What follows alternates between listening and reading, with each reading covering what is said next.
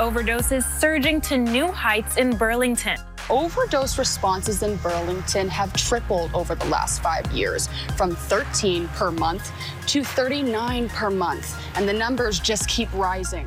Last year, Burlington police recorded 252 overdoses in the city. Chief Jon Murad says they've already seen more than 300 this year. Police believe the supply of the highly addictive opioid fentanyl, often mixed with other drugs, is behind the rise in overdoses. Hello, welcome back to another episode of the Code 321 podcast. Patrick Crowley's here today. Hey, Patrick, how you doing? Glad to be here. Thanks for making it all the way out to Jericho. I really appreciate it. So, today, what I wanted to talk about is a pretty big topic that I think every single person in the world can relate to right now, and it's um, opiates and what is going on in Vermont specifically, but some trends that we're looking at in the country. Um, this is something that's been rattling around in my brain for a long time and I didn't really know how to approach it. And then Patrick, I was chatting with you about some other stuff, and I saw your two part series that came out, and it was it just felt like the right time. It felt like the time where you were in a space where you had done a lot of research on that. I really enjoyed reading those articles, and I thought um, it's finally time for us to get behind the mics and talk just a little bit about you know what it is that we do know about this. So, um, if you don't mind do you want to just start tell the folks a little bit about kind of what your background is and a little bit about you know what you've done around opiates both through your emergency response career and then kind of what you're doing now?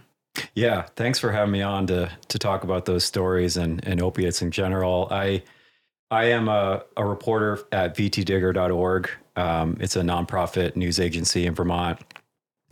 And i focus mainly on the city of burlington um, I've been a journalist. That's what I went to school for for years. But kind of in between things, I I started slowly getting into um, emergency response. I was a volunteer firefighter and EMT for years before gradually uh, doing it as a career with the city of Burlington and uh, becoming an AEMT. Um, I'm still working as an AEMT uh, on the side in addition to my journalism, which is great that I can keep a foot in that world because uh, I think it's hugely important, and I I also just love doing it. Um, but my my big focus is the journalism, and when I started at VT Digger, I I'm pretty sure I pitched a version of this opiate story because I had just come off a year and a half working for the city of Burlington as a, as a firefighter and I saw up close what was obvious, which is that the city of Burlington and many other cities across the country are really dealing with a huge uptick in overdoses driven by fentanyl. And and so I, you know, this wasn't news to the folks at VT Digger. I think we, there have been plenty of stories to to report on the numbers coming out of the state of Vermont. But I really wanted to look at the conditions on the ground, talk to the people that work closest in this issue and write a big long story. And it, it actually ended up turning into two stories. And uh, there's more work to come. You know, it's going to be a topic that I'll stay uh, stay on top of. Um, but I'm glad I was able to really kind of report on what I had known, what I had seen thus far. And so, yeah, those two stories came out just prior to, um, just after Thanksgiving, actually. And and so, um, yeah, I'm excited to continue doing that work as well. Yeah, that's that's amazing. And I will for those of you listening, I'll put those article links in the show notes so people can go and read those. I really highly recommend it. Um, there's no way we can go through every line of that article right here today. We'll we'll touch on it, but um, I really encourage you if you're thinking about this question. You know, Patrick, you know this. I've told you it's it's really well written. It's really in, it's a, it's a joy to read, and from someone who reads Apple News and all that stuff every day, like it's really well written. So thanks for doing that. Thank you. You know, and um, I think you kind of alluded to it, but obviously I've been in, in EMS as well, and we both worked in Burlington. And I feel like what I'm hearing from my friends who still work in that field, responding to the 911 calls, is this shift we've seen where, you know, five ten years ago, it opiate overdoses were not terribly common. It was maybe a couple a month. And even those couple, you would give like a half a milligram of Narcan, they would wake up and he'd be like, "Oh my god, I can't believe I almost died." Like, "Oh my goodness, what's going to go?" Like it was like they were like shaken to their core, you know. And then in the last few months I was over there before I left for my new job, I remember waking people up and they're like infuriated at you. Like it's like this is the third time they've overdosed that day, and they're it's not a shock. And you're like, hey, you could have died. And they're like, don't tell me what to do. Like, and it's just the attitude about how it's becoming a norm. Like it's becoming like expected that, you know, these people may overdose once in a while. And it's like, you know, it just the shift in the number of calls. I mean, there's there's all these metrics that you put in your in your article there that, you know, Chief LaChance and those guys have been talking about about how frequently, you know, they're going to these opiate calls. And um, do you want to talk a little bit about, you know, in your in your process of developing this article, do you have like any idea about like why we're seeing such a spike? Is there any like trend that we can point to and say this is a contributing factor? The the drug mix changed. A lot of people that I interviewed kept really hammering on that point um, in a big way, which is, you know, we fentanyl didn't come out of nowhere all of a sudden. I mean, it, if you if you look at like the state of Vermont's overdose data, it started showing up in overdose deaths before the pandemic, but it was really, you know, 2020 and then after where the numbers just took a huge huge jump and that was because you know a lot of the drug treatment folks on the street were telling me that the fentanyl was just replacing the heroin altogether. And fentanyl is the illegal fentanyl is shorter acting. They have to use it a lot more. It changed people's tolerances the folks that were using it on the street. And so when I think the withdrawals were more painful as a result of of of like Narcan or, or naloxone. Yeah. So, and I'd heard the same thing in my interviews that that you mentioned, which is, you know, five six years ago, people were, you know, shocked when they came came to from an overdose. Yeah. Um, and then in the last couple of years, there's a little more anger and and some of the firefighters that I interviewed said the patient has changed and and they're seeing they're going to the same person for an overdose multiple times in one day. Um, they're obviously not most of them are not going to the hospital. Um, they're often more angry because that withdrawal that they've just been put into by by maybe a, a passerby gives them the full four milligrams of Narcan or or whatever it may be, the withdrawal that they get from that is just excruciating pain because all of a sudden they're put into precipitated withdrawal, you know, because they're so their tolerances from that heavy duty fentanyl are, are just much higher. So I think the drug mix has really changed everything as far as the opioid and, and overdose crisis that folks are seeing in cities. Yeah, and, and one of the things I read in your article that I never even thought about is the business aspect behind why some of these drug uh, manufacturers, these illegal drug producers are, are moving to fentanyl isn't necessarily solely for like a pharmacological reason. It's it's that like it takes more energy and more space to cultivate like the poppy fields for for opiates for heroin, whereas you can make fentanyl in a lab much cheaper and much faster. And it's like i think correct me if i'm wrong it's like 100 times more potent than more than uh, morphine or heroin. So i mean they're they can just produce it faster and cheaper and easier. And you talk to any business ceo on the planet and they'll tell you that that's a recipe for growing your business is reducing your production costs and optimizing your your sales. And it's it's something that i didn't really think about that it's maybe not for you know like a physiology reason or, or, a pharmacy reason. It's it's related to the production costs of doing that. And that was really eye-opening that you wrote that in there. I was like man i didn't even think about that yeah and i i wanted to because when i went into the story i actually didn't understand the why either and that's one of the questions i kept asking people i was like well why why why the fentanyl what what's the what's the advantage for the drug manufacturers and yeah, you you said it. It's you're scaling down from whole acres of poppy fields to simply a lab. And so, you know, cartels in in Mexico can get the precursor of fentanyl. So it's not fentanyl yet, but it's it's this precursor chemical that they can get shipped from China and my understanding is a small lab can turn that precursor into what's known as street fentanyl and then it gets smuggled into the US and it's on it, it's between 50 and 100 times. It depends on on the potency but Yeah. but yeah between 50 and 100 times more you know powerful than than heroin.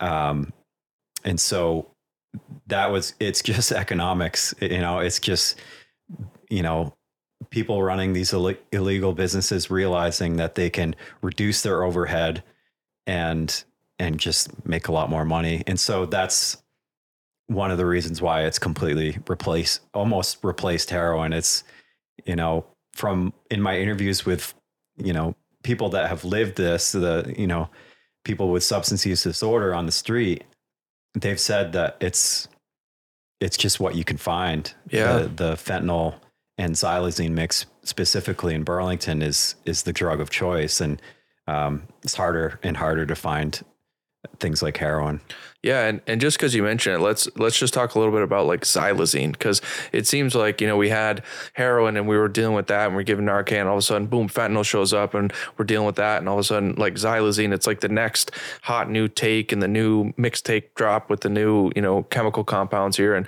and what is xylazine like? Like where did that come from? It's a veterinary medicine. I believe it's um, meant for horses, maybe, or uh, I'm probably misstating. I'm sure it's used widely for other animals, but I'm not an expert in that field. Yeah. Um, it's it's not for humans. That's that's one thing I can say for sure. At least it wasn't intended, and it's um, sometimes referred to as tranq um, on the street. It is from what I've gathered in interviews, it's being added to fentanyl in an effort to increase the duration of fentanyl's effects because the this illegal street fentanyl is much more faster acting and wears off faster than heroin was. And so that's one of the reasons people see a lot more needles on the street is because people are just simply shooting up more often. But in in an effort to increase the duration, people somehow started adding xylazine um, to sort of lengthen the effects. And one of the unfortunate consequences of that is it can lead to these open wounds that that people Yeah. have that um, become really infected and just um, create a lot of problems. I interviewed street outreach workers in Burlington who are working together with the Burlington Fire Department's community response team to maybe address some of these open wounds because a lot of them don't want to go to the hospital, but they're walking around with with you know maybe open infected wounds on their arms and so there are teams that have to deal with that in addition to all the substance use issues. Yeah, and you know, there's a reason why it's not approved in humans. It's not like doctors didn't like they missed it. Like it's it's not proven to be safe in humans. But this is, you know, I think I almost look at it as like food trucks. Like the the drug dealers are trying to come up with the best possible recipe with the most addictive, tastiest thing that they can find that gives the best experience to the user. And so they're looking for ways, you know, whether it's you know uh, cutting their cocaine with fentanyl or adding xylazine to fentanyl. And you know, I was I was reading your story and hearing from people who were recovering from substance abuse or who had been using, you know, illicit drugs, talking about like they know when it's like the good stuff first, the bad stuff, and they're referring to what it feels like when you take those medicines. They can tell the difference between like a fentanyl xylazine mixture or just a fentanyl, you know, cut with something else. And I thought that was really, you know, interesting that there's this whole market around like the experience of what they're trying to create behind these drugs, and it's it's designed to to be the most addictive best trip you can have. And in the pursuit of that, it's easy to see why some people can overshoot that, you know, and and you know, to be literal, like just taking too much to the point where you know they have to be resuscitated by these um, first responders or, or bystanders. Yeah, I recounted um, in an interview I had with a gentleman that had been living on the street, homeless. He's been uh, dealing with you know opiate use for many many years. He talked about when there are these waves of sometimes deadly overdoses in in the city of Burlington. Word would get out, and you know the fire. Uh, we we would see that you know on the ambulances and word would get out and it's one of those twisted things where maybe someone knew someone that overdosed and maybe it was fatal and then those heavy users would say where do i get that Yeah, yeah, and and he admitted to to being part of that. He it's something with it the the addiction is so powerful that they that's one of the first thoughts that that comes up is it sounds like it's a really strong batch and and Yeah. where can we get that? But um but the you know you mentioned it the the fentanyl has has just made it into a lot of other things too the methamphetamine and cocaine. And i was really surprised to learn that. And when i saw the numbers about how how much 47% of overdoses in 2022 in vermont involved cocaine. And so you've got these cocaine or methamphetamine users that aren't necessarily accustomed to having to worry about a sudden overdose that because drug manufacturers have started mixing or cutting with fentanyl they're at risk for it and the only reason the fentanyl has been added to cocaine or methamphetamine or any stimulants is because it it basically sweetens it and i had one doctor um, working at a methadone clinic say it's it's like adding fat, sugar, or salt in a in a dish. It's Yeah. just it's just creating like a physical dependence and and changing the drugs so that co- even cocaine users are are coming back, and now they're hooked on fentanyl as well.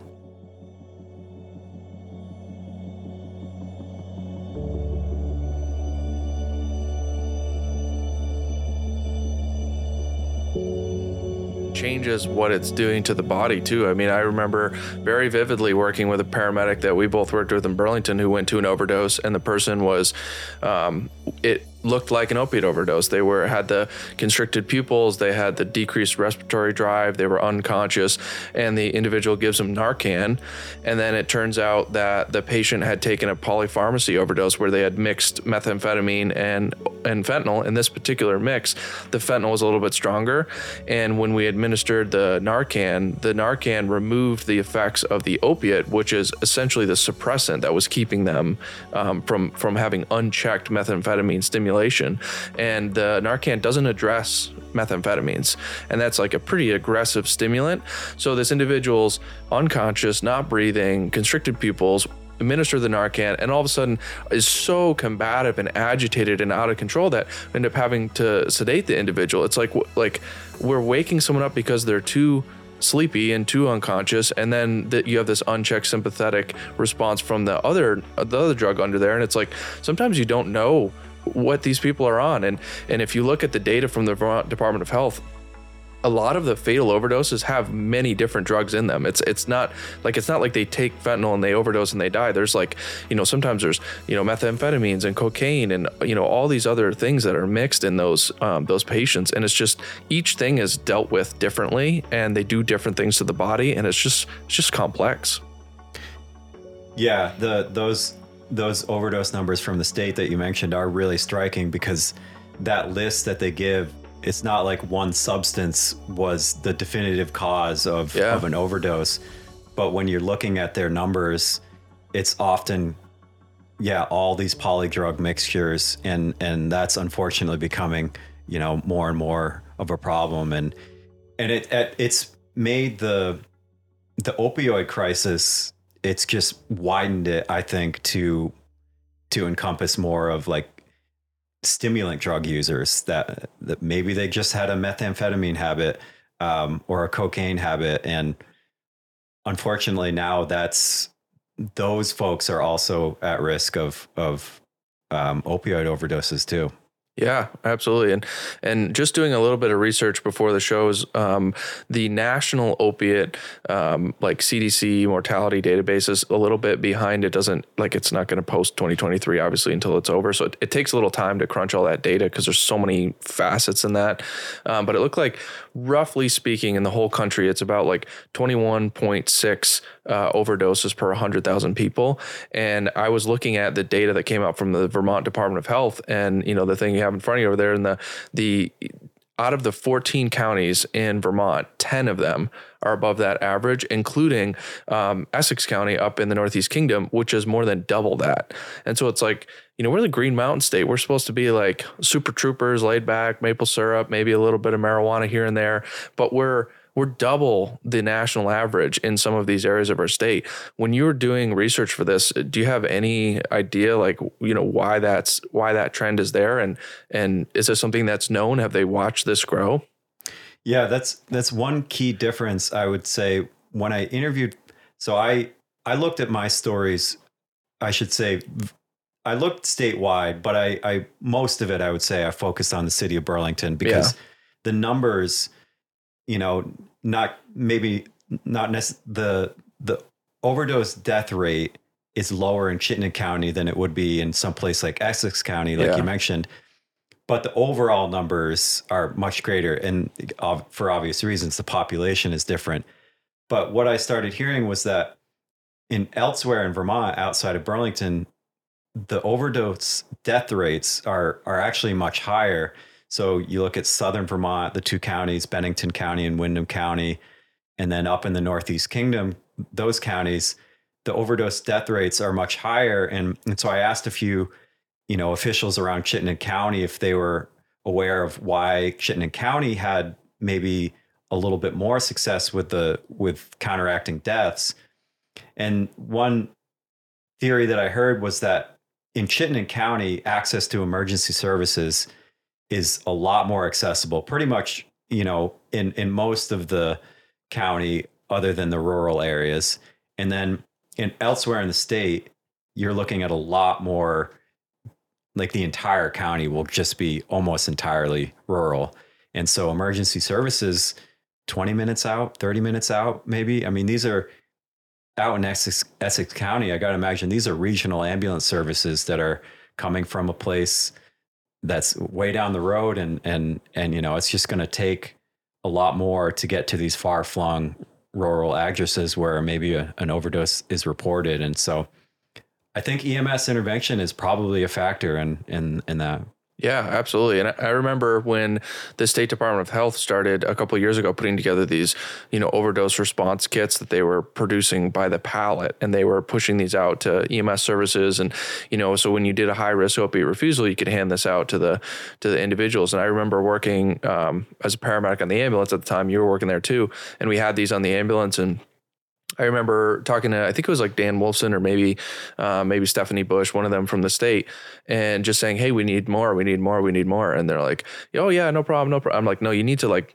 back a pallet up because a lot of these places there there are areas in Burlington where uh, people who are doing drugs congregate and there's multiple people doing the same batch or doing similar batches and they're in close proximity and for the first time in my career um, when it was kind of at its peak during the tail end of the pandemic we're seeing like bystanders who are doing the same drug administering Narcan to their counterparts in the same i mean we're getting there and the, the narcan's already been administered you know and it's just it's wild to think about that because five years ago i I don't think anyone really had Narcan other than EMS services.